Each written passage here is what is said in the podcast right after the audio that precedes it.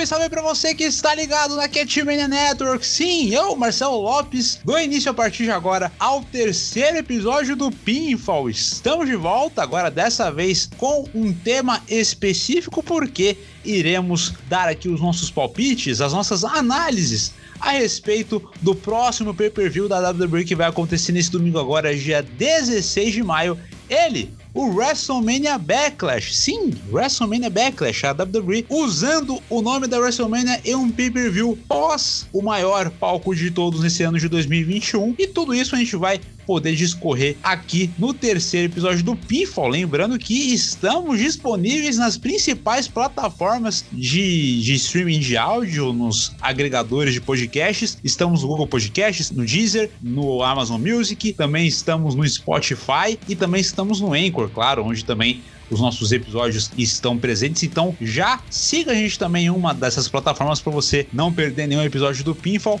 E sem mais delongas, eu vou apresentar aqui a mesa que está comigo. Claro, como sempre, eu não estou sozinho nessa. Comigo, primeiramente, está ele, meu companheiro de longa jornada aqui no Pinfall, Clayton Júnior. Clayton, bem-vindo a mais um Pinfall, agora para falar sobre a fusão que ninguém pediu. Bom dia, boa tarde, boa noite para quem está escutando. E a minha apresentação vai ser muito simples. Fusão! Ah! Meu Deus do céu.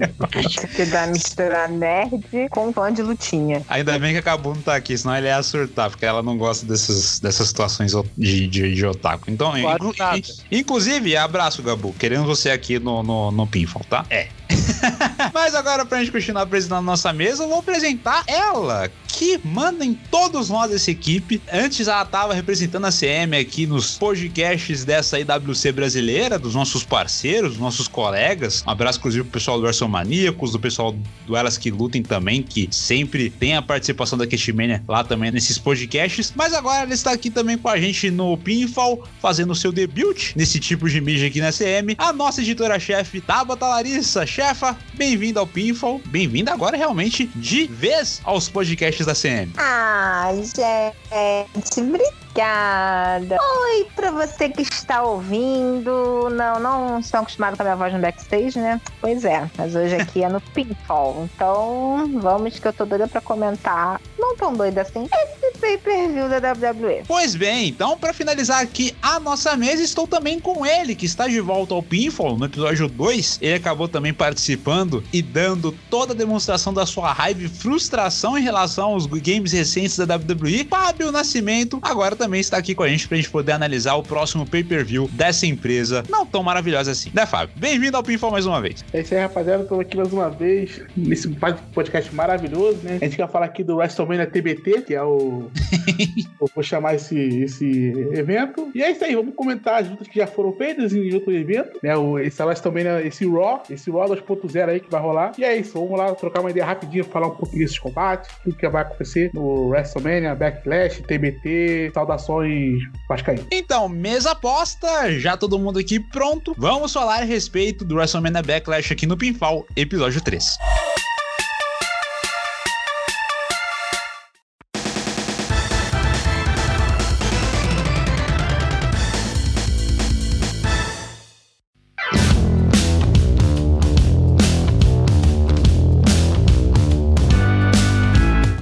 Senhoras e senhores, vocês estão aqui ouvindo o terceiro episódio do Pinfall. Vamos comentar a respeito do WrestleMania Backlash. Se a gente for juntar todas as edições do Backlash como um todo, né? Temos 16 edições ao todo. Essa é a 16 edição o WrestleMania Backlash desse ano de 2021. Primeira edição foi em 99, onde a gente teve aquele, aquele combate entre The Rock e Steve Austin, né? Que envolveu toda aquela storyline do cinturão personalizado do Steve Austin depois de conquistar ele contra o The Rock na WrestleMania 15. E aí teve aquele combate de com Shane de juiz e tal. E desde então, em boa parte da sua história, o Backlash ele foi um pay-per-view ali que era um prólogo do que havia acontecido na WrestleMania. Então, é, ao longo dos anos, a gente sempre teve revanches aí figurando entre os principais combates desse tipo de pay-per-view. Só que nesse ano, pra deixar as coisas ainda mais óbvias, a WWE deixou o nome WrestleMania também nesse pay-per-view.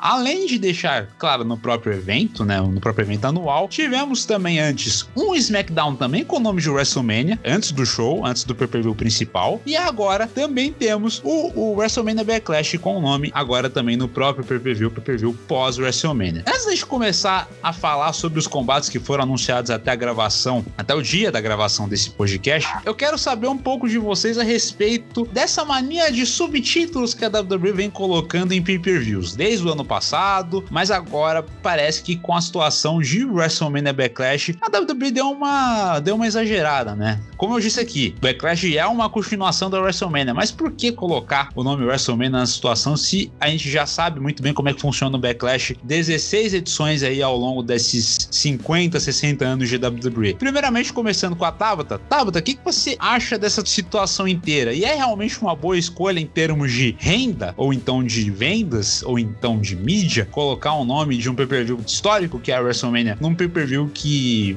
é a continuação dele próprio, mesmo a gente sabendo que vai continuar muita coisa desse principal evento? É, você falou bem, né, que é, o Backlash ele sempre teve essa questão de um epílogo, né, da, da, da WrestleMania, né, já que ele vinha trazendo é, alguns combates referentes a ela e tudo mais. É, gente, epílogo de livro é bom?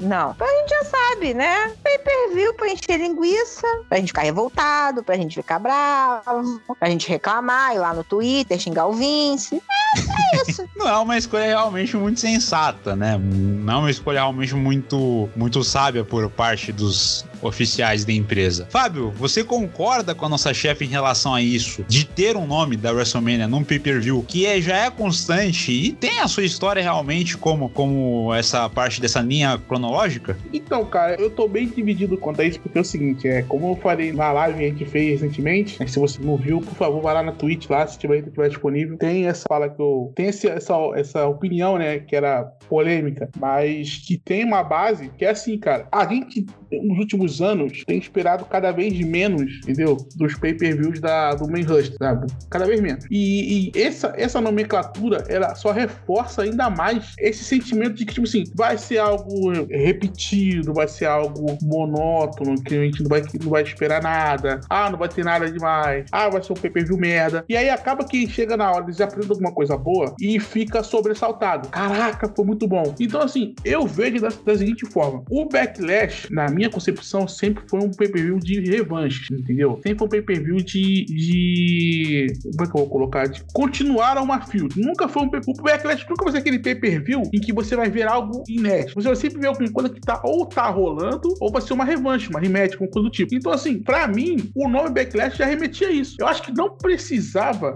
a WWE lá e acrescentar o nome WrestleMania para deixar mais evidente alguma coisa, entendeu? Que não, ó, isso aqui vai ser um pay-per-view onde a gente vai tirar a limpo que aconteceu no WrestleMania. Porque, por exemplo, Cesaro e, e, e Roman Reigns não rolou na WrestleMania, mas vai ter no Backlash. Então, assim, pra mim não tinha essa necessidade. Pra mim, o nome Backlash já, já me remetia a isso. A lutas que vai, vai ser uma continuação de alguma coisa, vai ser uma rematch alguma luta, entendeu? Não precisava. Só que aquele negócio, cara, fica tão.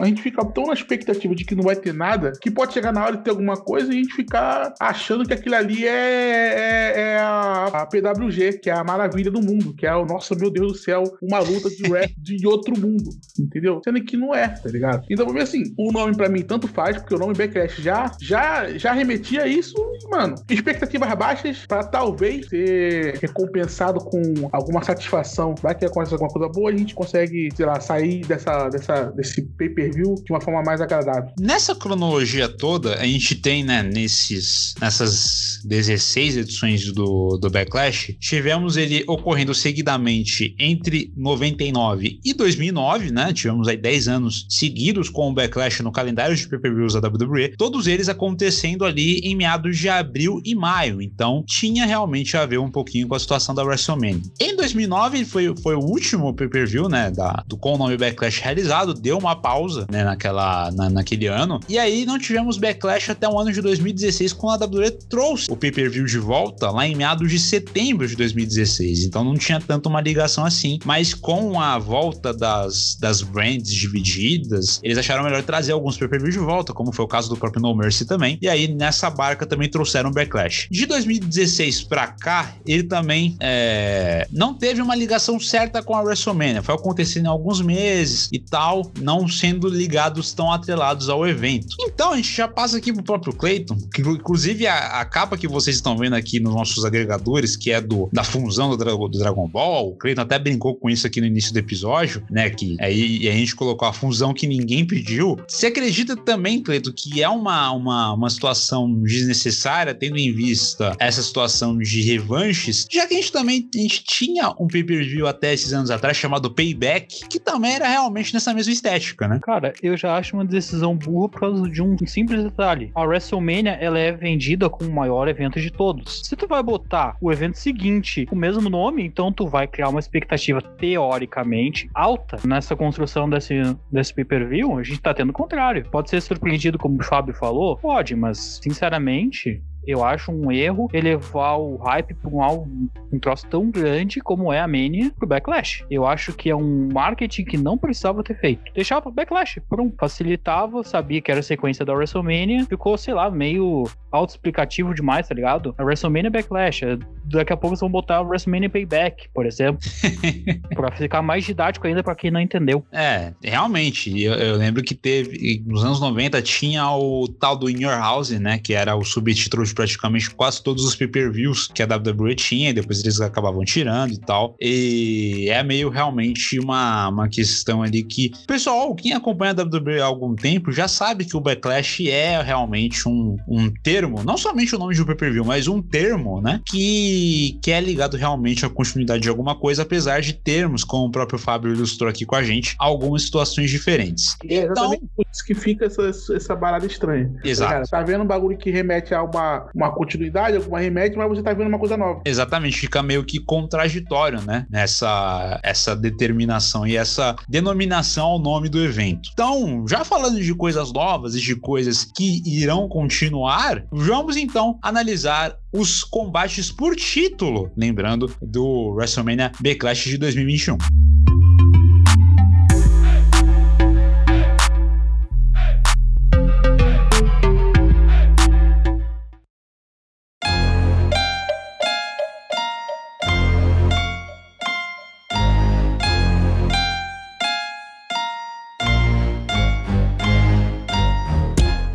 Antes de seguirmos as nossas análises sobre o WrestleMania Backlash, a Catmania Network, juntamente com a Crazy Geek Store, disponibiliza para você um cupom especial para garantir produtos de qualidade sobre a nossa tão amada luta livre. Utilizando o cupom PINFALCGS, isso mesmo, P-I-N-F-A LLCGS, na compra de duas ou mais camisas, você ganha uma placa decorativa da sua lutadora ou do seu lutador favorito. Repetindo, uma placa decorativa e linda na compra de duas ou mais camisas usando o cupom PINFALCGS. Aproveite e siga a Crazy Geek Store nas redes sociais, crazy.geekstore e conheça a melhor loja de produtos de luta livre do Brasil. De volta com o Pinfall.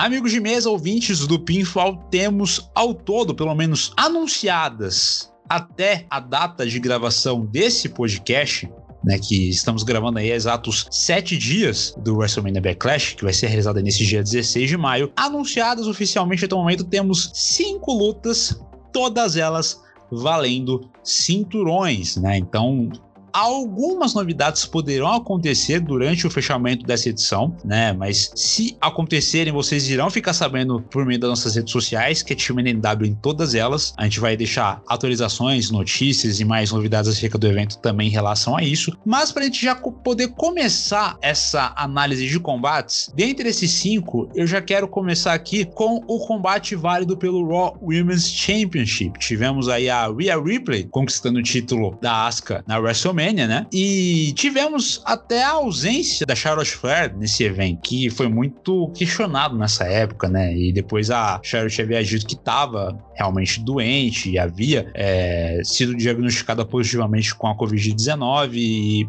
Dentre esses outros motivos, a WWE optou por deixar ela de fora da WrestleMania. E depois, no meio de toda essa situação envolvendo Rhea Ripley e Asuka, né? A Asuka desafiou novamente, novamente, né, a Rhea por uma revanche no Backlash. E aí chegamos no Raw da semana passada, onde tivemos aí a situação é, da confirmação do combate entre Ripley e Asuka para o WrestleMania Backlash. Só que, no entanto, a Charlotte depois que ela retornou e também se envolveu no caminho das duas, da Ripley e da Asuka, ela acabou tomando uma suspensão. Só que a Sonya Deville trouxe a Charlotte de volta, meio que talvez no esquema de beneficiar a, a Charlotte Flair no meio dessa história toda. Tanto que foi a própria Sonya que botou a Charlotte nesse combate pelo Raw Women's Title a contragosto do Adam Pearce. Adam Pearce não gostou de nenhuma dessas opções que a, que a Sonya Deville vem fazendo. Mas temos aí já definidos então essa situação entre Ripley, Charlotte e Asuka pelo cinturão feminino do Raw, um combate triplo, né, uma triple threat match válida por esse título, onde temos potenciais lutadoras lutando pelo cinturão, apesar de Asuka ter segurado esse título por muito tempo desde a saída da Becky Lynch, situação da gravidez da Becky Lynch e tal. E agora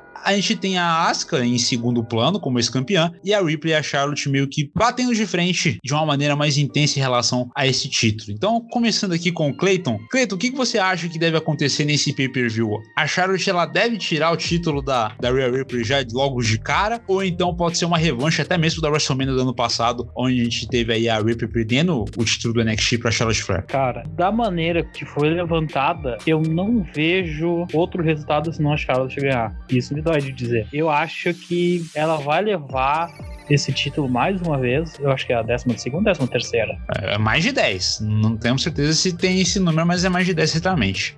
Basicamente o Real Madrid.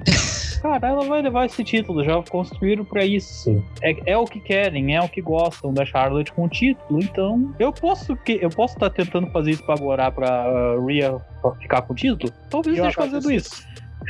Talvez eu esteja fazendo isso, mas eu não vejo outra estação não a Charlotte levando esse título mais uma vez. Fábio Nascimento, por favor, a sua opinião a respeito desse combate. Acredita, da mesma forma que o Clayton, que pode ser realmente uma chance de da Charlotte figurar aí com o cinturão do Raw de novo, mais uma vez, eu, na sua eu carreira? Escutei o Clayton falando, Charlotte vencendo, e sabe quando você dói no peito?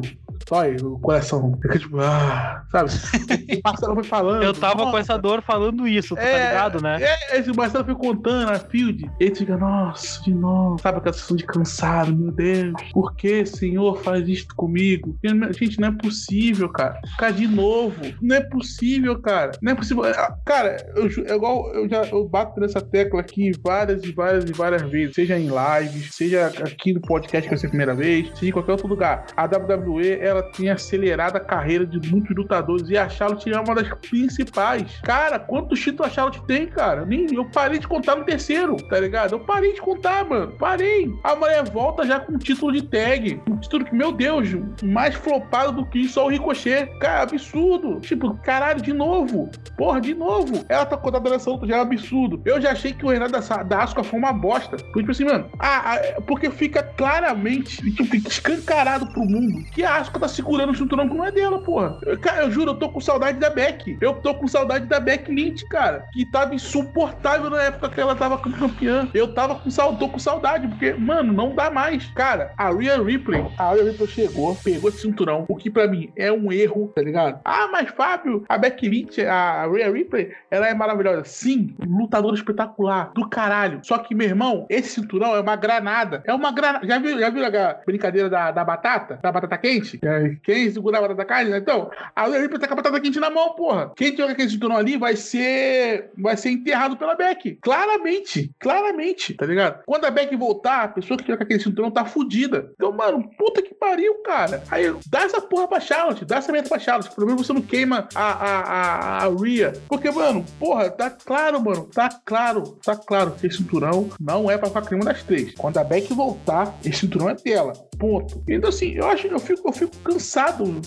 Nossa senhora, meu Deus, cara. Rasca é uma campeã terrível. Esse, esse, cinturão, esse, esse, esse, cinturão dela, esse reinado dela foi terrível. Porque, mano, é, eu já não gostei, eu já não gostei. Ó, eu gostava do reinado dela no NXT, só que quando ela saiu daquela forma, eu já não gostei. Ah, vou entregar meu cinturão e foda-se, cara. Aí você tem a questão dela vindo pro Raw, dela vindo pro SmackDown, fazendo o que tinha que fazer, ganhou o, o reinado dela lá, não foi nada demais, e foi. Aí pegou esse reinado agora do Raw, tá ligado? Um cinturão que era claramente para ficar só carregar e tá nessa daí. Então. E, e, e a, gente, e a gente teve meio que uma, algumas situações que acabaram é, até prejudicando um pouco a Asuka no main roster, né? É, depois que ela subiu pro main roster, ela venceu o primeiro Royal Rumble feminino, né? Tivemos ali também o combate entre ela e a Charlotte na WrestleMania, que foi um combate realmente muito bom. Uh, mas depois, meio que dessa luta, meio que acabou desandando um pouco daquele, uh, vamos dizer assim, o, a, a, reputação da Asuka no main roster, né? Ela foi campeã do SmackDown depois, só que aí ela dropou o título para a própria Charlotte naquele, na, naquele SmackDown que foi na Carolina do Norte, até que teve a volta do Ric Flair, porque o Ric Flair acabou tendo um, um problema de saúde e tal, e aí ele voltou meio que de surpresa para abraçar a Charlotte. Então, são meio que situações ali que já vão influenciando uma com a outra ao longo desse tempo, né? O, a, o Fábio acabou citando essa analogia meio com batata quente, que realmente esse cinturão, ele, ele fica com uma batata quente na mão de lutadoras ali do roster do, do Raw, mas quando chega nas Four Horsemen, elas estão de luvas na mão. Cara, é, é vamos lá, né?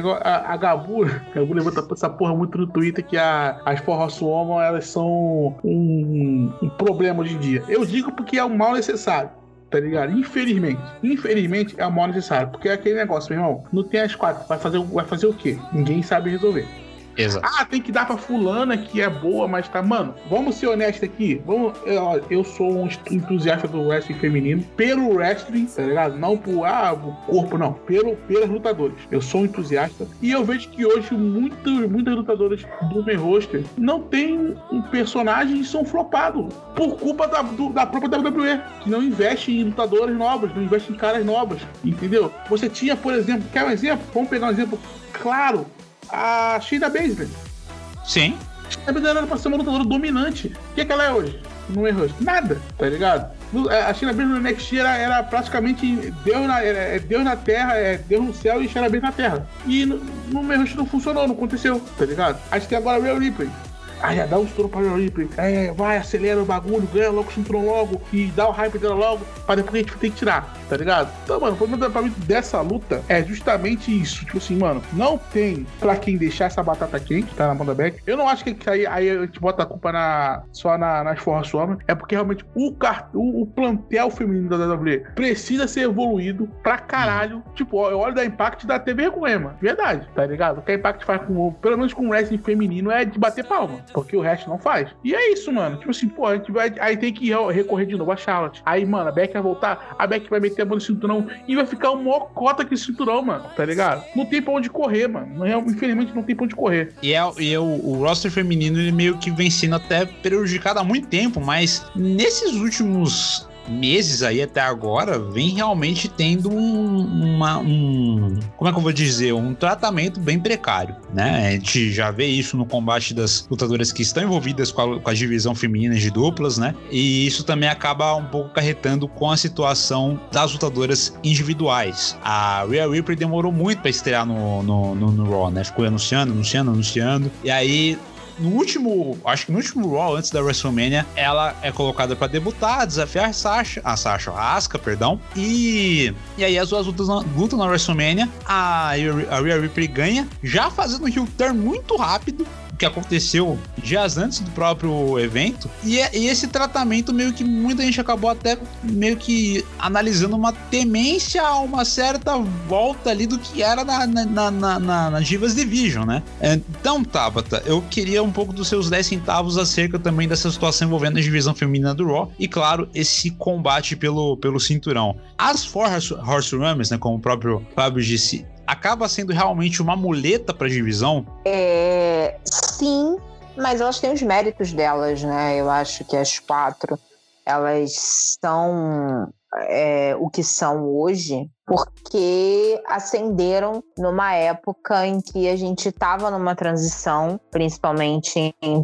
termos divas e a posição de lutadoras e é, passar a ter mais tempo de tela, mas ter mais lutas, ter uma divisão muito mais formada. Se a gente for colocar aí na, na ponta do lápis uh, os melhores combates femininos da WWE nos últimos anos tem uma ou duas ou três envolvidas, né? Sim. Então, assim, uh, uh, é mérito delas também. É uma muleta? É. Acho que elas fizeram por merecer uh, essa posição em que elas se colocam. Agora, quanto ao cinturão é, feminino do Raw, eu, eu diria, eu, eu, eu vou concordar e ao mesmo tempo vou discordar um pouco do Fábio. Eu acho sim que é um cinturão que a gente sabe que quando a Beck voltar, ela vai ganhar novamente, pelo menos essa é a expectativa ante todo mundo, mas eu não acho que foi apressado em dar para Rhea. A Rhea, ela já teve uma passagem pelo main roster, né? É, é, é, fato que ela nunca se desligou do NXT, mas ela também não é uma cara nova no main roster. A gente teve aí todo aquele Survival Series que foi envolvido com o NXT. A Rhea estava envolvida, foi uma das que mais puxou é, é, é, o time para si. Então não era uma figura nova, não era algo que uma pessoa que só assiste Man Roasting, que só assiste o Royal SmackDown, não, não conhecesse a Rhea. É, eu me preocupo sim que ela teve uma field com a Asuka muito acelerada Uh, tanto é que a gente, é, é, se eu não me engano, no, na live do, do Elas que Lutem, eu acho que eu comentei isso. É, era, era, era, seria bom a gente ver os títulos da WWE femininos, né? Em mãos que, que, de, de, de pessoas que não tinham ganhado nada até então. No main roster. Então a gente tem a Rhea, puxando Raw e a gente tem a, a, a Bianca puxando SmackDown. E até o momento estava tudo bom até a Charlotte voltar. E aí estraga tudo de novo. Por quê? Porque você não consegue ver uh, uh, como, é, como a Rhea poderia lidar com essa field sozinha com a Asuka. Né? Uh, e, e, aí é, é, a minha preocupação. Aí volta ao que eu falei no início. Acho sim, as Power Woman são muletas, elas têm o mérito delas de ter posição, mas também não acho que elas deveriam ser tão, tão utilizadas desta maneira. A Charlotte podia ter voltado feito o field de qualquer outra lutadora. Não precisava logo ser colocada como título. Se quisesse até que ela começasse uma field com a Rhea, tudo bem, ok. Mas deixasse que a Rhea e a Asuka tivessem a sua rematch, né? Em que a Charlotte não estivesse envolvida diretamente com a luta. É, é, é a minha visão, assim, sobre o fato. E para vocês três, qual é o palpite? Quem deve sair desse combate com o título feminino do Raw? Derreter e fazer moeda é, um, é uma opção? é? Olha, eu continuo achando que fica com a Rhea. Eu acho que sim, eu acho que. Vou, vou, vou ser totalmente utópica aqui, pode cobrar depois se realmente virar Charlotte, o que, o que, o que, digamos assim, não seria uma surpresa, entendeu? Mas eu vou, vou apostar minhas fichas na Rhea. É, Charlotte leva, né? Fazer o quê? Acontece com frequência. Vou lá do Cleiton também. Minha Charlotte leva e a gente chora. A gente chora muito. Vamos eu vou tocar pra... Ô, Fábio, vamos tocar sofrência na redação, eu e tu. Vamos. Vamos.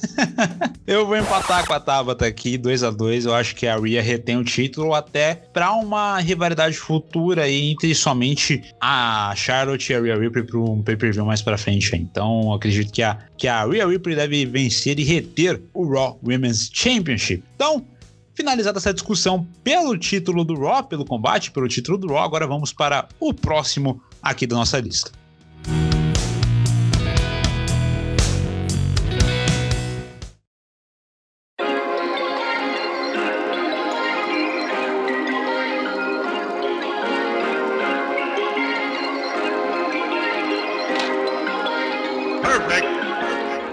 Agora do lado do SmackDown. Sim, agora vamos falar de Tag Team Division do SmackDown. Uh, temos aí os Dirty Dogs, Dolph Ziggler e Robert Rouge não mais Bob Rouge, né? A WWE acabou trocando o nome dele, voltou a ser Robert Rouge de novo. Eles irão enfrentar Dominic Mysterio e Rey Mysterio pelos títulos de duplo do SmackDown. Poderemos ter aí pela primeira vez um pai e um filho como campeões de duplas na WWE, algo que realmente, dependendo de como acontecer, deve ser algo muito legal, algo novo e também algo muito legal. E a gente tem aí essa uma, uma, uma um tratamento com a divisão de duplas precário, a gente sabe muito bem, mas com o SmackDown a coisa vem tendo um pouco, um pouquinho, um pouquinho mais de, de cuidado. É, tivemos aí os os campeões, né, o Ziggler e o Rude vencendo os Street Profits e depois tivemos aí uma figuração entre eles, né?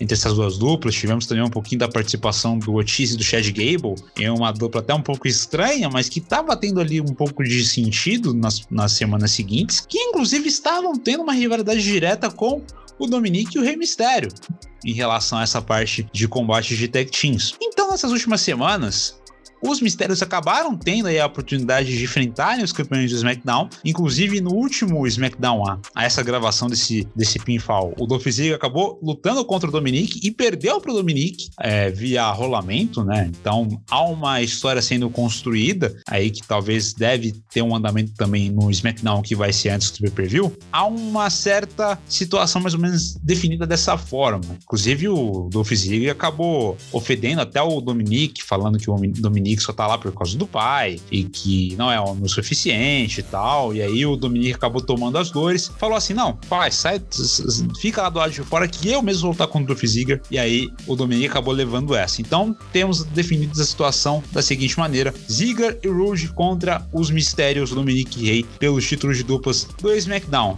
Eu quero, eu quero, eu quero muito que o Dominique e o Rei Mistério vençam esse combate e se tornem os novos campeões para ver como, como, realmente eles vão se portar com esse título, né? Uh, a gente sabe muito bem que o Rei Mistério tem uma certa relação aí em relação a essa parte de Tag Team Division. Já foi campeão com a Guerreiro, já foi campeão com Ed, com outros lutadores e agora com uma linhagem da própria família pode ser algo que também acrescente um pouco mais de valor à sua carreira. Então, Tabata, quais são os seus 10 centavos acerca desse combate? Você concorda comigo? Tem essa visão também?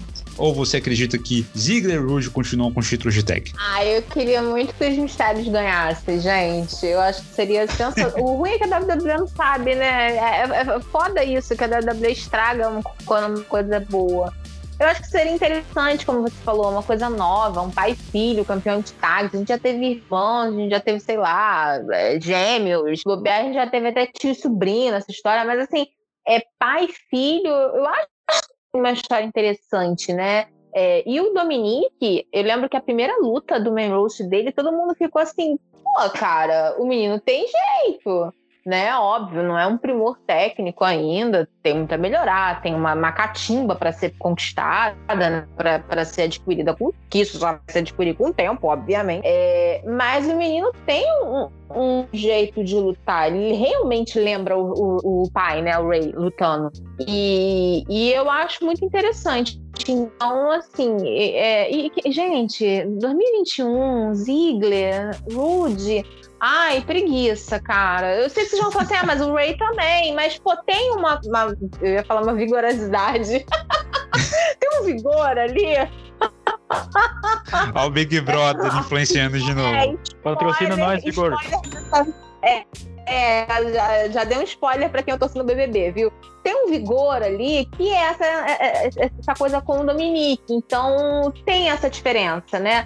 Ziggler Rude, ai, ai, preguiça. Então tá meus 10 centavos aí, mistérios na cabeça. A gente, a gente faz uma lembrança aqui. Vocês lembram quando o Bob Roode, ele era do NXT e toda vez que ele entrava, o pessoal cantava Glorious, tal, era era foda, era legal. Subiu pro meu roster, né? Ficou, ficou estranho. Ficou, ele, ele, mais 250 mil lutadores que subiram do NXT pro main roster e a gente não sabe o que cada um fez com ele. O Marcelo né? resumiu o NXT. É. é isso que eu ia falar, o Marcelo resumiu o NXT. Cria um hype no NXT, vamos subir no main roster e esquece. E azar. Cleiton, então já para aproveitar o ensejo, dê também o seu palpite, a sua análise em relação ao combate pelos SmackDown Tag Team Title. Eles estão construindo os mistérios para ganhar, né? Dada essa última luta do SmackDown. Eu, quando, quando anunciaram o post celular dele.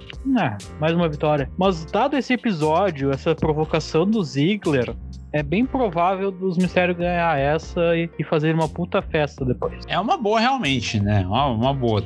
Tendo uma, uma, uma construção. E novamente, né? Parece que é meio que uma uma tradição da WWE usar o lado da família do Rei Mistério como azarões, né? Não, Foi- e isso ele sempre levanta desde 2006, desde É. aquela história do... Desde ele quando ele ganha, veio ao Rumble, né? ele ganha o título e tem alguém pra comemorar junto com ele, cara. Exatamente, exatamente. Fábio, você também concorda com todos nós que seria legal realmente o Dominique e o Rei ganharem o cinturão de duplos? Ah, cara, pelo amor de Deus, mano. Quem, quem, quem vai querer isso, cara? Pô, aí também é foda. Não tem como, mano, tá ligado? Tipo assim, pô, é- é- eu acho que pra carreira do Rei Mistério seria uma- algo maravilhoso. Uma carreira que, que teve passagem de vários lugares, né? Menos em Osasco. E, porra, uma carreira gigantesca que ele tem, tá ligado? Eu, eu, eu, eu já fiquei com esse gostinho no dia da luta dele contra o Brock Lesnar. Sim! Ah, porra, que aquele momento. A WWE, sempre, como sempre, cagando na cabeça dos fãs, um momento que seria um, um- o momento, bosta de uma Arábia Mania, e os caras vai e não conseguem fazer aquilo ali acontecer, entendeu? Eu, cara, eu fico, eu fico naquela assim, pra mim é algo diferente, é um frescor, né, na, na, na, na divisão de tag. N- Não é o, meu Deus, o primor, a maravilha do mundo, não, mas pelo menos não é a mermice. Pelo menos você tá vendo lutar com- de novo com o Street Profit, tá ligado? Pelo menos você tá vendo um bagulho diferente, você tá vendo outras caras, outras pessoas. Porque o que, o que eu fico bolado na divisão de tag é o seguinte: a, a gente viu que existe uma fórmula pra você fazer uma tag que dá certo. E que a WWE fez uma, duas vezes e depois não fez mais. Que é aquela questão de você pegar dois rivais que não se gostam e daqui a pouco eles trabalham juntos e fazem uma tag. A gente viu isso acontecer com o próprio Day, a gente viu isso acontecendo com o próprio com o The Bar, que foram. são Saudade do The Bar, hein? Ó, que são duas tags emblemáticas, entendeu? Que são duas tags maravilhosas e que os caras simplesmente não querem mais fazer isso. Então, assim, pô, cara, dá pra fazer uma parada diferente, entendeu? Dá pra fazer algo em que não. em que você consegue entregar pro público outras caras. A visão de tag ela pode servir pra isso. Só que a WWE às vezes não, não, não tem nem. tem tanta preguiça que nem isso eles querem entregar, entendeu? Então, cara, eu tô, eu, eu tô, eu tô na expectativa, eu espero que os, os- os mistérios vençam. Vai ser um momento que quem é emotivo vai chorar, vai ser um momento bonito de ver pai e filho. A WWE que sempre usa a família de uma forma ruim, sabe? Uma forma triste. É, usam é, laço familiar pra fazer filmes que são desnecessários. Pra poder ver algo, pelo menos algo legal. Ligado? Algo, algo bacana, entendeu? Né, ne- nesse evento. E tomara, cara. Fico na torcida também para que eles vençam e consigam é, fazer esse momento histórico na, não só na WWE, mas como no Pro Wrestling em si. E, e- e algo novo até porque o Rei Mistério vem sendo tão mal utilizado, né? Ah, rivalidade com, com, com aquela situação do Brock Lesnar, realmente, que o Fábio lembrou aqui, né? Que teve o combate do Survivor Series e tal. Aí depois aquela rivalidade contra o Seth Rollins, onde ele perde o olho, né? E outras, Ah, E várias outras coisas his- idiota, várias coisas idiota. Várias e, coisas... o- e outras coisas que deixaram realmente o Rei Mistério tão desvalorizado, cara. Um lutador que tem história, que tem carisma, que tem ali. carrega uma, uma linhagem de lutadores mexicanos, latinos e tal, que representam uma era própria, vamos dizer assim. E o cara é, é tratado a, a, a pão de ló dessa maneira. Um cara e que com rivalidades realmente muito ruins. sincero, um cara que é uma referência, entendeu? Não só para lutadores mexicanos, mas para outras para outros lutadores do, do mundo inteiro. Aqui no Brasil, o Rey Mysterio, ele é, cara, ele é pau a pau com o Undertaker, praticamente. Assim, em termos de popularidade, Menos em Osasco. é o cara que, porra, mano. É, menos. é, assim, né? Porra, velho, caralho, você me fode, eu acho que é. Mas, tipo assim, é o cara que tem uma popularidade aqui no Brasil, por, por exemplo. Tem muito lutador que eu conheço que teve ele como inspiração, tá ligado? Eu, eu, eu gosto sempre de usar aquela, aquela luta dele com o Osprey, em que o Osprey, no final da luta, fala pra ele que, cara, eu, tô realizando um sonho, você é um cara que, que me inspirou a estar aqui. Então, assim, porra, você vai ver esse, ele fazendo o filho dele, pô, cara, vai ser muito foda, cara. Vai ser algo realmente muito especial. Então, WWE, por favor, nos ouça pelo menos uma vez na sua vida e faça esse momento especial acontecer no WrestleMania Backlash para que o dia 16 de maio lembre uma conquista de títulos de pai e filho na luta livre, algo que realmente não é toda vez que se acontece que seja realmente especial de verdade. Então, essa é a nossa torcida. Vamos seguir aqui com a nossa análise dos combates desse pay-per-view.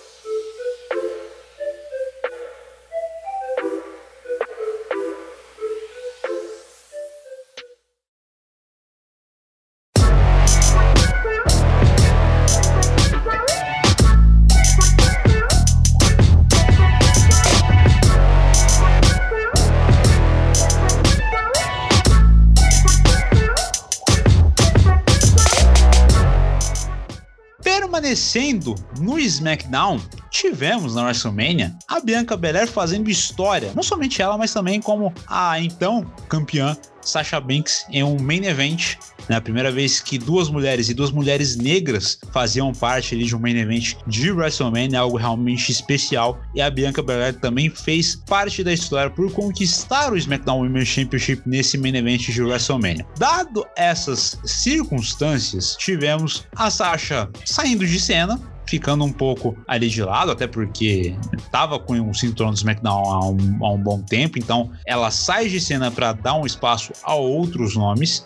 E entre esses outros nomes, voltando a falar das Four House Rooms, aparece a Bailey. E a Bailey, ela é a detentora de maior reinado da história do SmackDown Women's Championship. Não somente de um reinado solo, mas também de reinados combinados. Ela tem aí esse recorde. E tendo em vista isso, a Bailey está confrontando a Belair nessas últimas semanas, dizendo que a Belair é uma lutadora muito inocente para se tornar campeã, muito ingênua. É, nos segmentos, ela acabava zombando da Belair, dando risada na cara da Belair, não importa qual fosse o discurso que a Belair vinha a ter como campeã, e isso nos leva ao combate entre ambas no WrestleMania Backlash pelo título feminino do SmackDown. Na minha opinião, combate que tem uma, uma oponente bem escolhida na circunstância de que a Bianca vencendo a Bailey, ela se torna realmente uma campeã ainda mais credível né? Por ser o.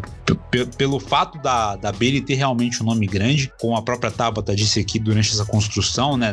Desde a, do fim da, da, da, da era das divas para a era feminina de verdade, é, ou então que a WWE só carrega por puro marketing, não dá valor a coisas realmente que, fa que fazem realmente mudar toda essa história, mas é um nome que faz ali, que dá uma credibilidade maior ao reinado da Belair, caso realmente continue depois do dia 16 de maio. Então, Belair versus Bailey pelo título feminino do SmackDown. Fábio Nascimento, começando aqui com você. O que você traz de análise na sua visão acerca desse reinado da Bianca Belair, né? de toda essa parte histórica e agora ela tendo uma desafiante à altura e que desafiante, né? A Bailey aí nessa primeira, nesse primeiro mês, nessa primeira jornada como campeão do SmackDown. Caraca, cara, o que, que eu posso falar disso aí? Pelo amor de Deus, que, mano, é igual eu falei, eu, eu, tava conversando com o Flávio é, sobre esse combate, e aí é, acho que a gente teve a mesma opinião, que tipo assim, essas duas, tanto a, Belair quanto a Sasha, elas tiraram, acho que um, um, peso muito grande que tinha nas costas, acho que do wrestling feminino por conta daquele primeiro main event, que para mim, cara, foi, ah, foi um... Eu vou, eu vou jogar essa opinião no, numa live que a gente fizer, porque acho que ela, ela, eu acho que ela é válida pra lá, mas, tipo assim, que não foi aquilo que a gente esperava, sabe? Teve o fator histórico, teve o fator bacana das três lá, mas infelizmente em, em ringue elas não entregaram muito. E essas duas, ao contrário, entregaram bastante, tá ligado? Além de você não foi, não foi uma luta carregada só pela representatividade, foi uma luta que foi carregada também pelo fator técnico, que foi muito bom naquela luta. Então, assim, eu fiquei muito Realmente. pelas duas, fizeram uma lutaça, uma lutaça, uma lutaça daquela que você, sabe, caralho, porra, agora sim a gente teve meio evento feminino digno, de verdade, sabe? Onde você tem um momento bonito, você tem uma parada bacana e tá todo mundo feliz feliz e tá todo mundo satisfeito com aquilo que foi feito, entendeu? Então, para mim, é, é maravilhoso. E assim, esse combate da, da, da, da Belair com a Bailey, cara, eu acho que vai ser a, a, o primeiro passo dela no seu reinado. Tipo assim, não tem muito o que falar, porque assim, é, é como disse, a gente tá muito carregado pelo que aconteceu no WrestleMania, entendeu? A gente tá muito nas políticas pra acontecer no WrestleMania. E assim, é, é, a Bailey é, é, uma, é uma lutadora que, apesar do, de, de, de ter trocado, de ter mudado aquele personagem dela, que eu achava que era ruim e tudo mais, ela é uma lutadora boa, cara. Ela vai dar realmente, como o Marcelo falou, mais credibilidade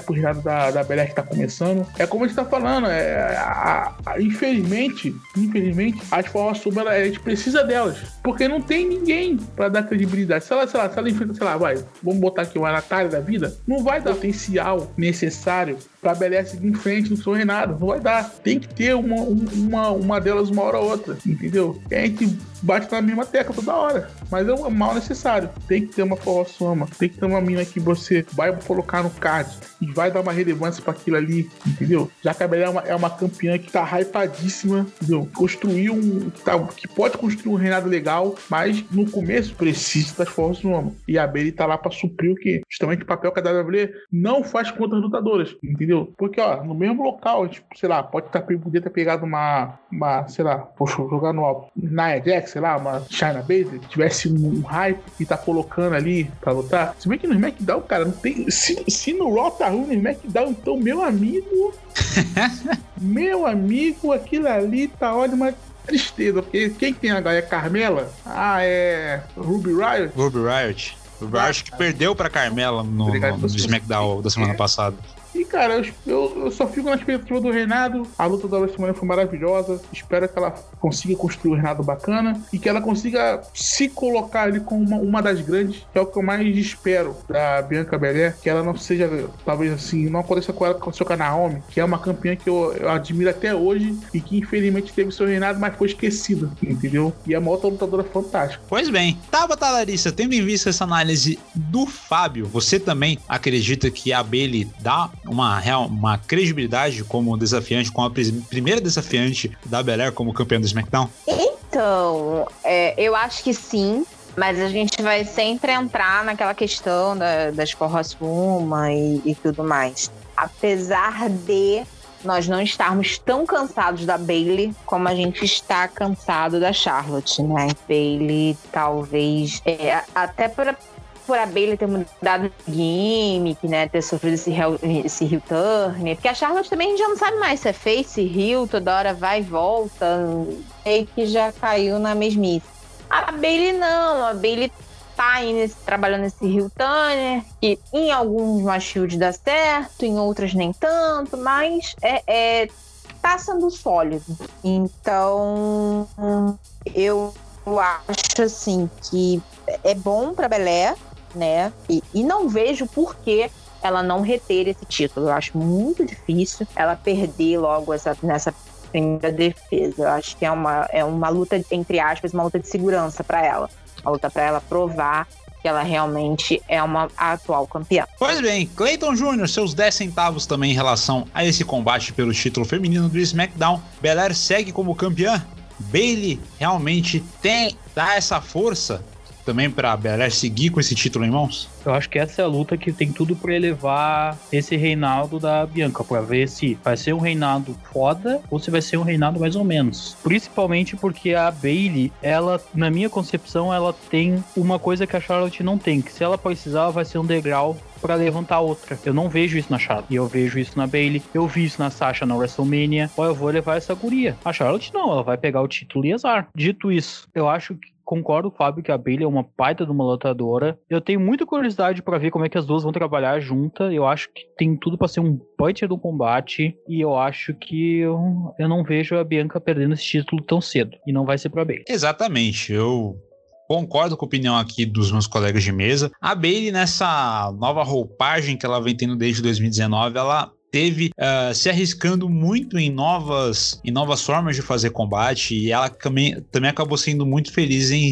ter essa, é, essa mudança também dentro do ringue. Então vai ser realmente uma desafiante e tanto já para o início desse reinado de Bianca Belair. Então. Marcelo, eu só quero levantar um ponto. Que é um pois não, é Fábio. preocupante. Um ponto que é extremamente preocupante com relação a Bailey. Estão levando a Bailey para um lado cômico. E isso, meu amigo, não é bom. Boa. Não é bom. A gente viu na WrestleMania aquela o segmento com, a, com, as, com, as, com as irmãs dela, entendeu? E, e no SmackDown foi um pouco daquilo ali, só que mais moderado. Mas estão levando a Bailey pro lado cômico. E, cara, se a Bailey virar um personagem para fazer comédia, desculpa, aí é, uma, é um absurdo, entendeu? Porque, assim, uma coisa é fazer uma ponta numa, numa, numa também, né? A Bailey é uma multicampeã. A Bailey é uma mina que é um grande land champion. Tem que ser, ela tem que estar tá na linha de frente de, de, de eventos, cara. E ela sendo levada para esse lado me preocupa bastante. Me preocupa bastante. Então, tomara tomara que assim, que após essa field ela consiga, sabe, caminhar sem a necessidade de fazer papéis cômicos. Porque eu acho que, mano, se for, eu acho que vai ser realmente uma, uma tristeza ver a Bailey, sei lá, sendo só um santinho amarelo da vida.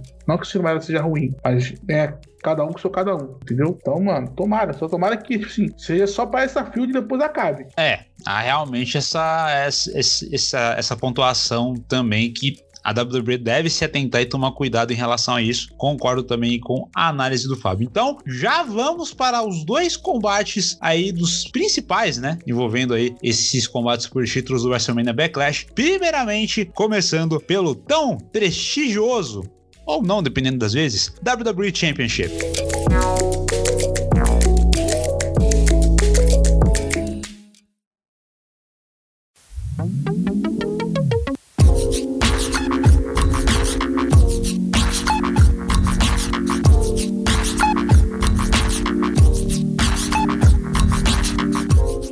Pois bem, o todo poderoso Bob Lashley, o Almighty Bob Lashley, vai defender o seu título depois de reter o cinturão contra o Drew McIntyre na WrestleMania. Ele volta a ter o Drew no seu caminho. Entretanto, porém, contudo, todavia, Braun Strowman, um bom Strowman faminto, bom Strowman frustrado com as últimas decisões que vem tendo dos oficiais da WWE, também está nessa parada. E com isso, temos um combate triplo pelo WWE Championship e que vem tendo aí uma certa intensidade nessas últimas semanas, principalmente nos semanais. Então a gente já começa aqui essa essa análise aqui no, no nosso pinfall a respeito desse combate. Clayton Jr. é uma situação um pouco meio difícil, né?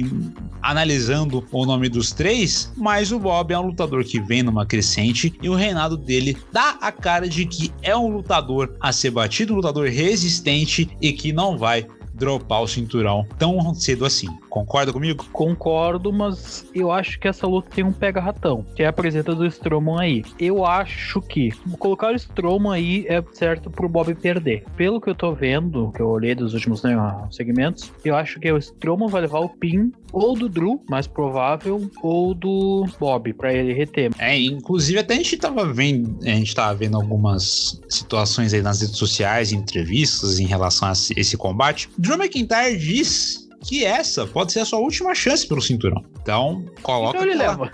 Então ele coloca, aquela, coloca aquela carga de dramaticidade em relação a essa história, já que o, o Drew McIntyre ele tá na, na title picture pelo WWE Championship desde da Road to WrestleMania do ano passado, né? Desde a rivalidade com o Brock Lesnar. Né? Então já tem aí um ano, um ano e meio quase com essa com esse protagonismo dele em relação a esse título. Então olha só o que pode acontecer. O Drew levantar esse título em cima do Strowman e o Bob ainda continua com hype alto, porque ele não Sim. perdeu teoricamente. É uma chance que pode acontecer, eu acho bem provável. O, o Bob Lashley perder o título sem ser pinado, né? É uma Isso. é uma é, é aquela possibilidade que combates triplos dão, né, para andamentos de rivalidade. Também tem essa situação. Tabata, chefa, o que você vê desse reinado do Bob Lashley e como se deve se, se sair desse combate? Porque é realmente uma situação que a gente não tem como é, dar um palpite certeiro, né? A gente vai pensar duas vezes, três, quatro, cinco, e antes de escolher alguma determinação, né? Ai, gente, eu vou dar uma opinião polêmica aqui. É a luta Ih. do xixi pra mim. Ai, que preguiça do McIntyre perseguindo esse título. Que preguiça do Strowman aparecendo, tipo, do nada. Ai, preguiça. Preguiça total. Preguiça, preguiça. Vai ser a luta que eu vou sair debaixo das minhas cobertas e vou fazer um xixi, vou beber uma água, me preparar para pro, pro, provável main event da noite, né? Que vai, deve ser o Roman Cesaro. É, porque, cara, preguiça total, assim. Não tenho nem muito o que dizer sobre essa luta, essa field, já deu para mim. Alguém afasta o McIntyre do título. Isso não tem nada a ver com. Essa opinião não tem nada a ver com, com o que o lutador é, se é técnico, se é bom, se não é, gimmick boa, não é. Lashley tem uma, uma room aí que merece. Não tem nada disso. Mas assim, preguiça total. Total mesmo. Já deu pra mim, já deu. Tô até com medo, inclusive, eu tava, tava aqui pensando enquanto a gente tava aqui falando do card, eu tô até com medo da WWE inventar um órgão, ver se defende de novo, porque, gente, ai, que preguiça. A live de opiniões impopulares rendeu, hein? É, cara. Poxa, de novo o McIntyre perseguindo o título. De novo o Strowman nada pra, pra, pra pegar um título. Pega as últimas runs do, do Strowman e é a mesma coisa. Ele se mete numa field que não tem nada a ver com ele. E aí. E daí ele Nossa, perde é- a luta. perde, e ele perde a luta. Ele, não foi ele que o Roman pinou? Foi, não foi? Foi. Não, cara. Ah, não, gente, preguiça. Botou o Strowman na história, já me deu uma preguiça. Entendeu? E aí vem o McIntyre também perseguindo esse título a rodo, sei lá quantos mil anos. Ai, muita preguiça. É, também tem um certo lado ali também de um pouco de saturação envolvendo o Drew McIntyre. Fábio, o que você acredita a respeito desse combate? O Bob Lashley, na minha humilde opinião, até é, isso vem acontecendo um pouquinho com o McIntyre também, mas ah, o WWE Championship nesses últimos anos ele vinha perdendo um pouco de credibilidade, né?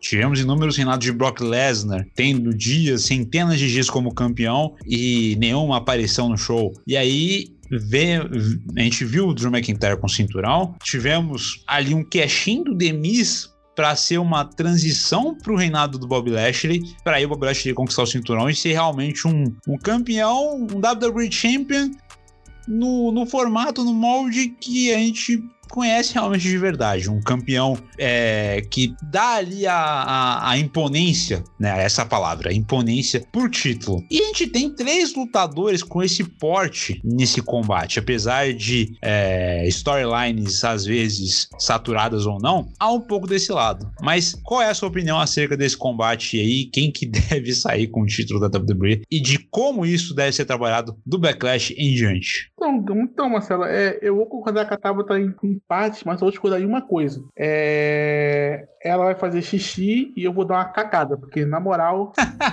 meu amigo, que desgraça é? Porque. que. Eu vou ter que botar esse, paper- esse, podcast como explícito de novo. Ah, cara, pô, é a luta pra você chegar no, no Eu banheiro. estou tá? comendo. Ele vai falar disso, eu estou comendo. mano. É, o cara, é aquela luta que, cara, desculpa, é a luta que você tem que vai vai no banheiro, você vai dar uma barrigada, cara. Você vai dar uma cagada, tá ligado? Você vai lá jogar, vai mandar uma mensagem no zap. Que, pelo amor de Deus, cara. Ó, de verdade, cara, o Bob Lashley campeão é, é, pra mim é maravilhoso, tá ligado? O- ele reteu na WrestleMania, todo mundo que eu tava assistindo aqui na Casa do Leão, todo mundo comemorou, mano. Porque, porra, mano, pra mim o cara merece pra caralho, mas, ah, cara, Drew, beleza, mereceu na época da WrestleMania dele, mas já foi, mano, já é passado, tá ligado? Braun Strowman, eu nem, eu nem paro pra pensar no Braun Strowman, de verdade, de verdade, porque esse, esse, esse, esse personagem dele aí de skin do PUBG não dá, mano. De verdade. De verdade, essa skin dele do, do Fortnite não dá, mano. Pra mim, é, mano, eu, eu largo de, de mão, cara. Pô, na moral, mano, pelo amor de Deus, cara, não, não tem condição alguma, mano. Ah, acho que a, a opinião tava tá impopular nada. Pra mim, é todo mundo tá precisando de uma coisa, ninguém tá nem aí pra essa porra, cara. Eu falei, mano, o meu, a- saiu lá o, a promo lá, é, Braun Strowman versus, versus Bob Lashley versus o, o Drew. Eu já vou, pego meu jornalzinho, parto pro banheiro e vou largar o barro. Que se foda essa luta. Ah, meu Deus do céu. Então é, é isso, é isso. Para alguns, uma situação de definição e para outros, tanto faz como tanto fez. Mas agora, ao contrário desse combate, a gente vai comentar o- um, um combate agora, uma luta que com certeza é a expectativa e também a ansiedade de muitos dos nós, ou então talvez até uma, uma unanimidade para esse Backlash, para esse WrestleMania Backlash Pay-Per-View.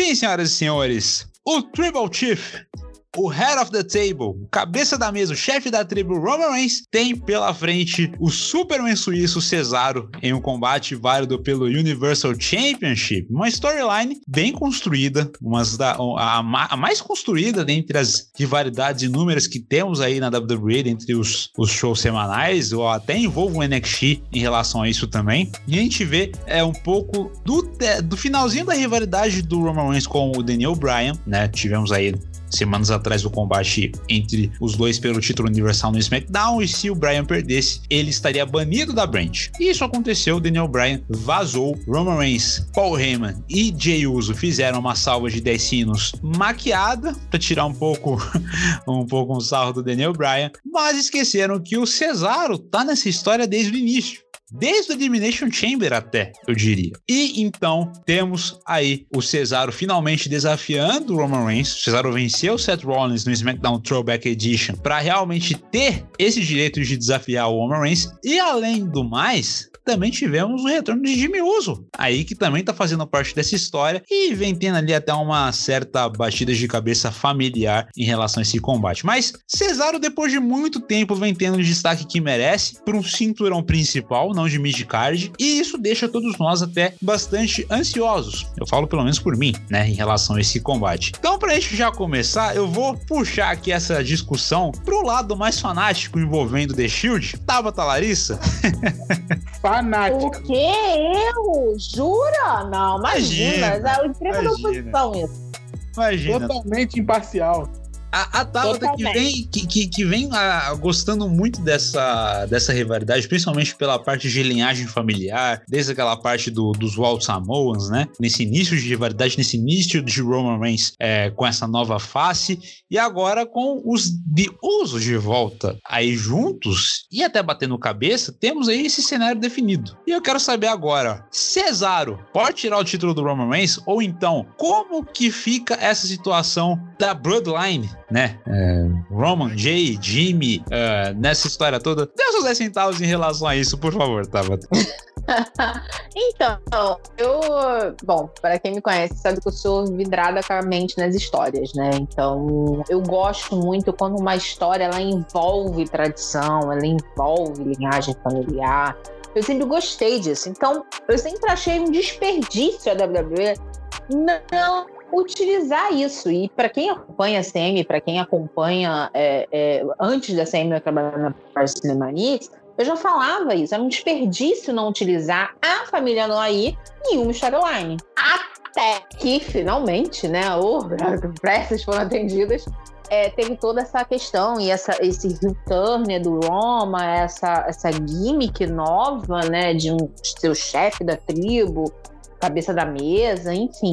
É, Sabe quando o Roma era babyface e a gente sempre, quando ele ganhava um título, todo mundo fala assim: ah, ele não precisa disso. Então, gente, agora é o inverso. Ele precisa do título, pelo menos por enquanto. Por quê? Sim. Ah, porque precisa ser criado alguém, algum underdog, para tirar esse título dele. Ou alguém que tenha uma. Um, um- um- como é que eu posso dizer? Um personagem tão grande quanto Roma. Sim, estamos falando de Brock Lesnar, é, John Cena, The Rock e afins. É, por causa da construção do personagem. Se não, se não houver isso, se a WWE não seguir esse caminho, seguir essa lógica, a gente vai ter um problema com o personagem do Roma. Que vai ser perdido o interesse. E aí, todo o trabalho que foi feito nesse, sei lá, um ano, vai ser jogado fora. Posso citar um exemplo aqui? O Defind. Um personagem que você coloca tanta expectativa, você coloca ele como puta cara do medo, não sei o que, não, não, não, não. E aí você tem uma, uma, uma, uma quebra desse personagem. Um exemplo é o Defend. Porque ele, ele era um personagem foi criado para ser um personagem muito forte, um personagem espiritual, alguém que é, dificilmente seria, seria batível. E aí ele perde eh, daquela maneira chucra, né? Escrota pra caraca, que a gente tanto reclamou.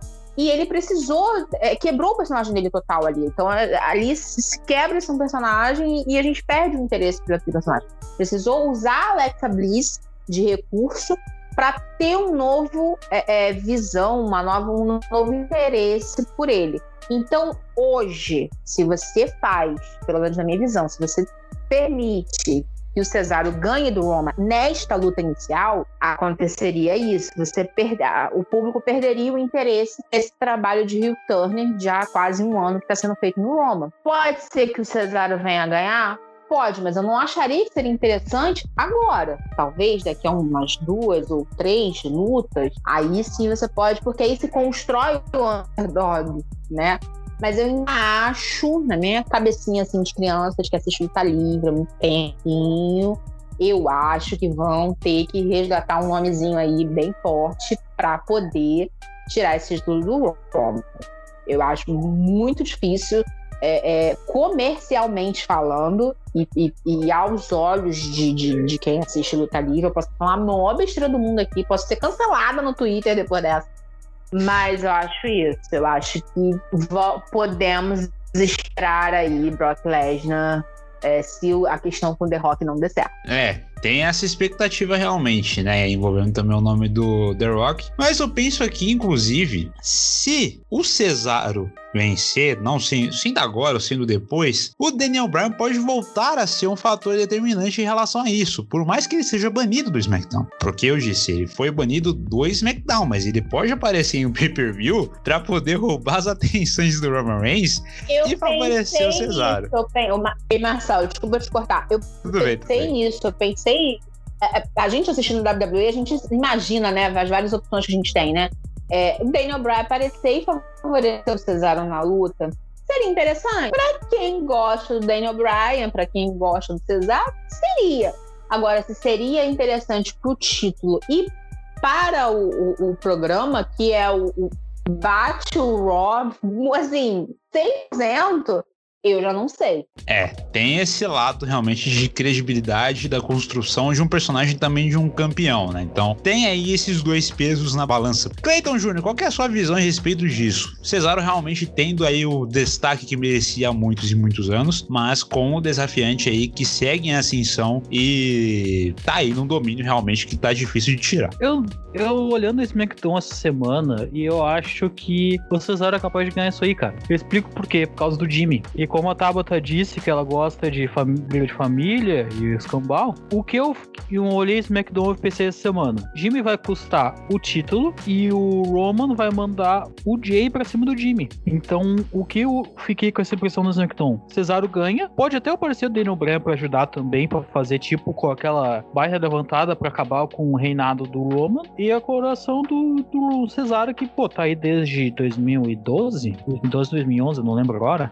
Sim, sim. Vai ser o coração do cara que a gente via que ele, que ele era bom. Ele era um bom wrestler. Eu realmente acho que agora é o momento. Eu acho que é capaz de, do Cesaro ganhar, mas não ser aquela vitória dominante, tá ligado? Vai ser. Como é, como é que se diz? Aquela vitória da sorte, talvez? Seria. Eita, por mim fugiu a palavra. Fugiu a palavra também, velho. Tá, já que a gente falou tanto aqui, sei lá, uma. Cagada. A jornada do underdog, talvez. É, uma jornada do underdog, sim. Ah, uma vitória por acaso, né? Uma vitória bem do. das é, circunstâncias ali. É, vitória do acaso. Daí vão todo mundo ajudar. Tipo, o Coninho, quando levaram o Kofi, ano acho que foi ano retrasado, te lembra? Acho que pode ser uma pegada mais ou menos dessa. Tipo, vir o Jimmy pra ajudar o Cesaro, uhum. vir o Brian pra ajudar o Cesaro. Daí fica esses três contra o, o Jay e o Roman. Daí eu acho que é capaz do Cesaro ganhar. Mas é claro, pode, tudo pode acontecer e os usos se unirem e continuar com o do, do Roman pra alegria do Marcelo. Mas eu acho, assim, que ou nesse PPV, ou os Usos se juntam ao Roman, ou o Jay se recusa e cai fora. Acho que não tem, não tem meio termo, sabe? Eu tem acho que, que o Jimmy recusa e vai tem que, cima. Pois é, tem que definir isso. É, é, eu... Eu, eu acho que eles entram em field, os dois irmãos. Já era um pedido do Jimmy e do Jay há algum tempo a WWE, eles já falaram isso em entrevista antes, eles queriam fazer uma field entre si. Então, assim, pode ser que finalmente o pedido deles tenha sido atendido. A gente também não sabe, né? Que a cabeça do Vince é, é meio complicada. Mas se. É, eu tô sendo, eu tô sendo bondosa.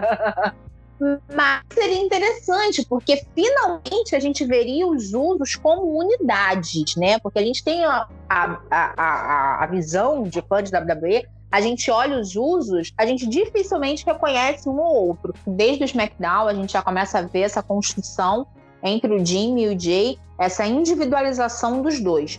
A gente começa a ver o Jay como Jay e o Jimmy como Jimmy.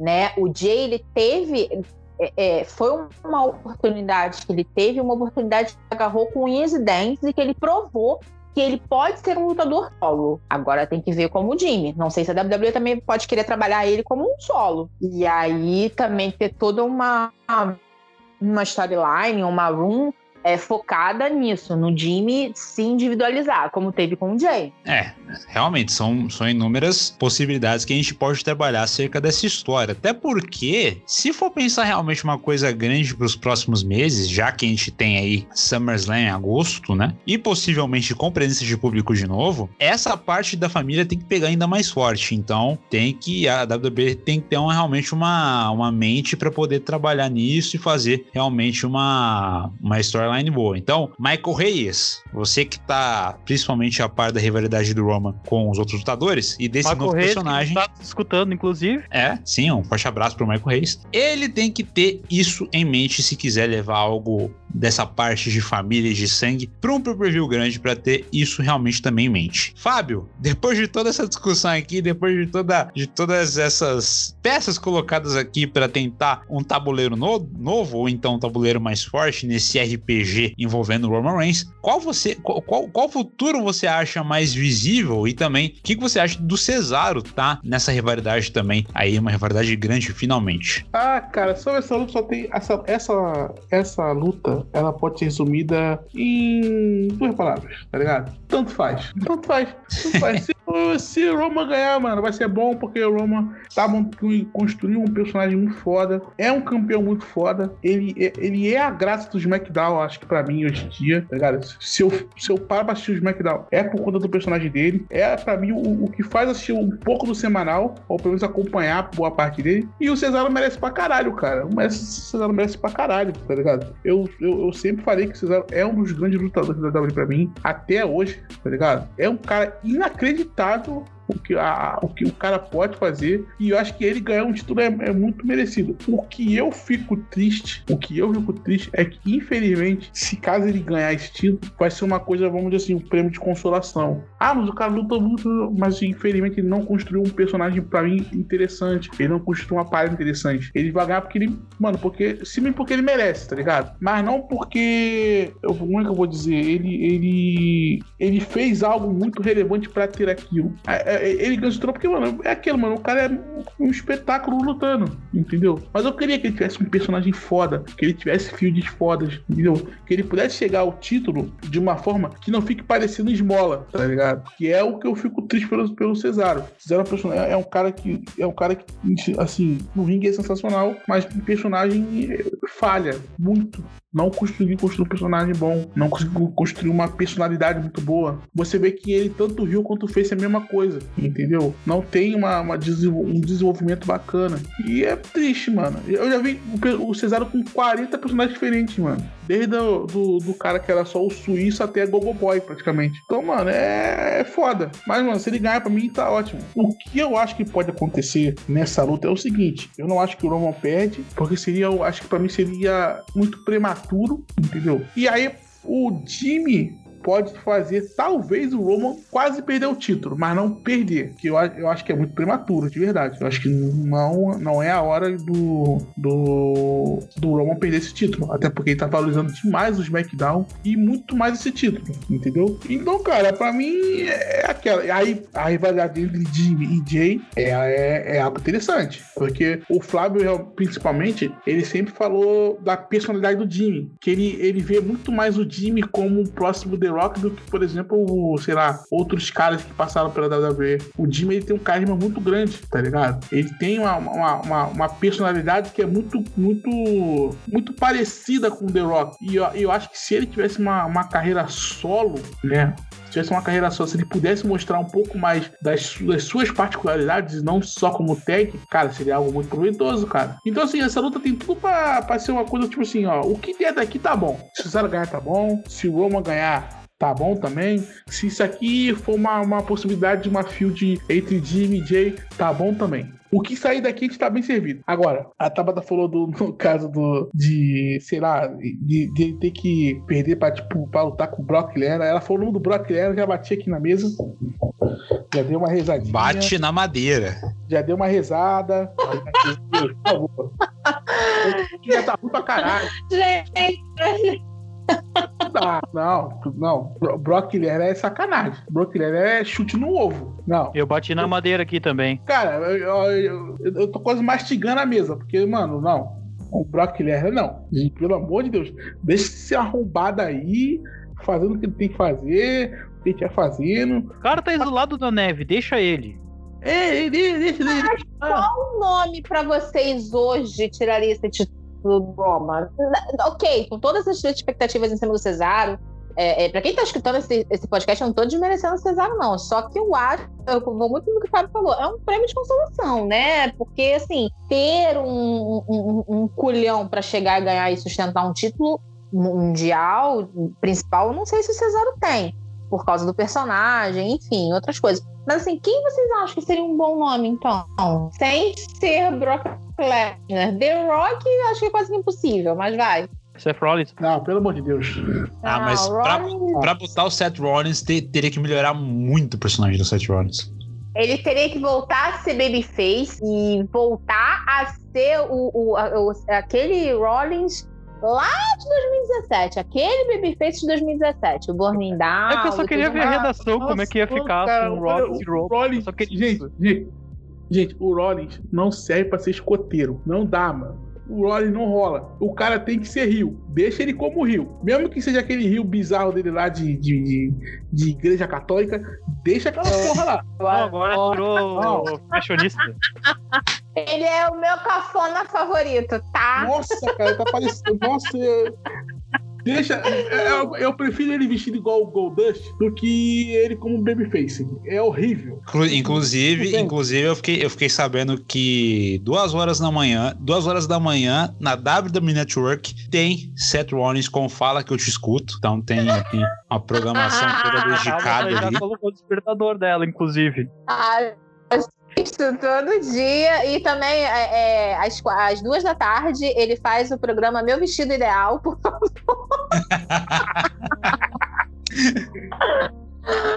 Meu Deus do céu, onde a gente vai parar, cara? É, não, mas pelo amor quando eu vi ele vestido lá de, de Goldust com aquele óculos dourado, viu? Falei, olha. Pare, pare, parecia chocolate alpino.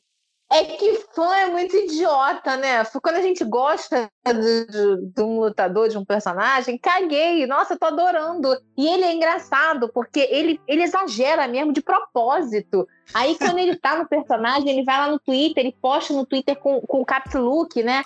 Nossa, eu morro, dou risada pra caraca, nossa. Aí Ele chamando o Cesaro no risada Twitter é sensacional. Ah, gente, eu, eu, eu, eu acho bacana isso. Quando o, o lutador ele se entrega, né, a, a kayfabe, ao personagem e tal, e ele, incorpora mesmo, né? E aí, ah, eu acho até fora do, da, dali do ringue, eu acho demais. Eu tô dando alta risada. o mais engraçado disso tudo é que você vê que o Seth Rollins no pessoal dele é todo vestido de capirotão preto. Nossa, aquelas roupas horríveis de capeta que ele tem. Aí chega no, no, no, no SmackDown ele vira o Ronaldo Esper, mano, tá ligado? Só falta só aquela agulhona gigante no bolso. É aquilo ali, cara. Ele vai estrear, vai. Era o Ronaldo Esper que tinha aquele agulha de ouro, né? O É de agulha ouro. que ele botava no bolso. Por favor, alguém tem que fazer essa montagem. Por favor, É. alguém faz e manda no meu Twitter. Alguém que tá escutando a gente, pode mandar lá no Twitter do Clayton ou do Twitter da CM, pode mandar lá, por favor. O, o Seth Rollins com aquele terno dourado e com a folhazinha, alfinete, sei lá, dourado do Ronaldo Esper. Por favor, por favor. Agulha de ouro, bota lá, agulha de ouro. Personagem do mês, agulha de ouro. Mas sobre, de- sobre- sobre quem pode tirar, cara, acho que, cara, é muito difícil, cara. Você pegar um nome, um nome assim e tá aqui, pá, toma. Esse cara aqui pode tirar o título. Porque aí a gente vai ter que ir no, no- no- nos, nos, nos, nos, nos de sempre, sabe? Ó, ai, nossa, se o Drew McIntyre fosse pro, pro SmackDown, ah, é pro pro Seth Rollins, aí Brock Lesnar, aí jogando por fora. Meu, não, Brock Lesnar não, não, esquece, Brock Lesnar, sai, sai. o. Nossa, nossa, o nome dele quase. Nossa, eu pensei no Gold. Esquece. Deixa com o Roman Reigns. Ai, não, pai. Era melhor o Lesnar, viu? Olha, Caraca, e eu só pensando do John Cena, velho. O cara me invoca o Goldberg aí não, cara. Aí não. Johnson, o Johnson, caraca, o O Johnson, John Cena. O João Cena. Johnson, Johnson voltando, pegando o título dele, sendo o décimo. Nossa, seria do caralho. O Johnson, o Johnson vale. Pra passar o recorde, eu acho que. Eu acho que sim, eu acho que sim. Eu acho o John Cena um bom nome. Até porque eles têm uma história, né? É, tem, tem uma um vitória do. Goldberg, né? Qualquer um Porque- melhor que o Goldberg. Olha, eu queria ver, eu quero ver o John Cena esmagar o, o Roman Reigns na promo agora. Porque o bicho É, tá invocado. O bicho, tá, o bicho aprendeu, o bicho tá invocado. o que, que o, o Rayman não faz, né? Gente, o que, que o, o, o toque do Paul Rayman é uma coisa assim absurda, cara. Impressionante Cara. como. É?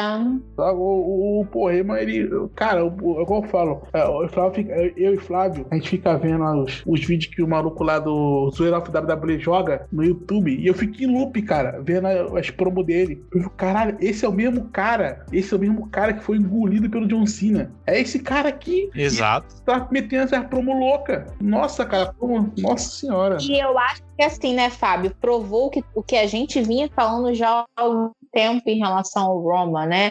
Que o problema era ele ser babyface, era ele ser forçado goela abaixo. A partir do momento em que a WWE abrisse mão de fazer dele o John Cena 2.0, seria totalmente diferente. Acho que todo mundo bateu nas teclas assim um milhão de vezes. Então foi muita teimosia do Vince, né? Foi muita teimosia da empresa em insistir em algo que a gente já sabia que era ladeira abaixo. Então. É, E ele continua sendo aquele cara que representa a cara da empresa sem precisar ser babyface. isso aí. Isso aí. Cara, isso aí. porque o personagem dele, o, o o nego não entende, é, teve, é porque nego na, na EWC tem hora que nego fala um bagulho que é foda. Nem eu que sou fã do mais casual consigo chegar nessa conclusão. Nego fala que o personagem do Roma é índio, nego fala que o personagem do Roma é, é- é bagulho de tribal, não sei o que. O personagem do Roma, ele é, em- na sua síntese, a cara da WWE. Porque ele- você, se você pegar as promos, se você pegar a forma como ele se porta, ele se porta como se ele fosse o cara mais importante da empresa. É. Se você Mano, o bagulho familiar é, é um background que é muito bom, inclusive, pra que ele possa falar, cara, eu sou o cara mais importante aqui. Todos que estão, tudo que tá ao meu redor, tudo que tá aqui, até o, o Raymond fala da, que, a, que o SmackDown é a ilha da relevância, porque o- tudo que tá ao redor do Roman Reigns é relevante. É exatamente isso, é o cara ser o, o top guy, tá ligado? O nome personagem do Roman é o personagem top guy, só que versão Rio. E por isso que é tão maravilhoso. E, inclusive, a gente falando de John Cena aqui, o John Cena ele tá postando. A gente sabe que o Instagram do John Cena ele é todo sem sentido, né? Tem alguns posts lá sem sentido nenhum. Mas ele tá postando algumas coisas envolvendo a WWE que pode pintar uma certa esperança aí. Vamos ver se ele volta, se caso realmente ele voltar, pra realmente essa parte que a gente citou aqui. Pode É ser o realmente uma boa. Cena É porque o Twitter do John Cena é uma prova cabal que John Cena é um Android. John Cena é um robô. ele é programado pra fazer as coisas de acordo com quem comanda ele. Então, se ele tá postando um pouquinho da WWE, é porque provavelmente a programação dele atual, né? A versão do Android dele atual, tá mandando voltar pra WWE. Ai, ai, ai. Expectativas, expectativas. Então, Roman Reigns. Teremos então uma, um futuro interessante acerca do seu personagem. Vai é, fazer aí um ano né, desse novo personagem do Roman Reigns agora em agosto. Então, o que o futuro aguarda pode ser algo realmente brilhante. Catmania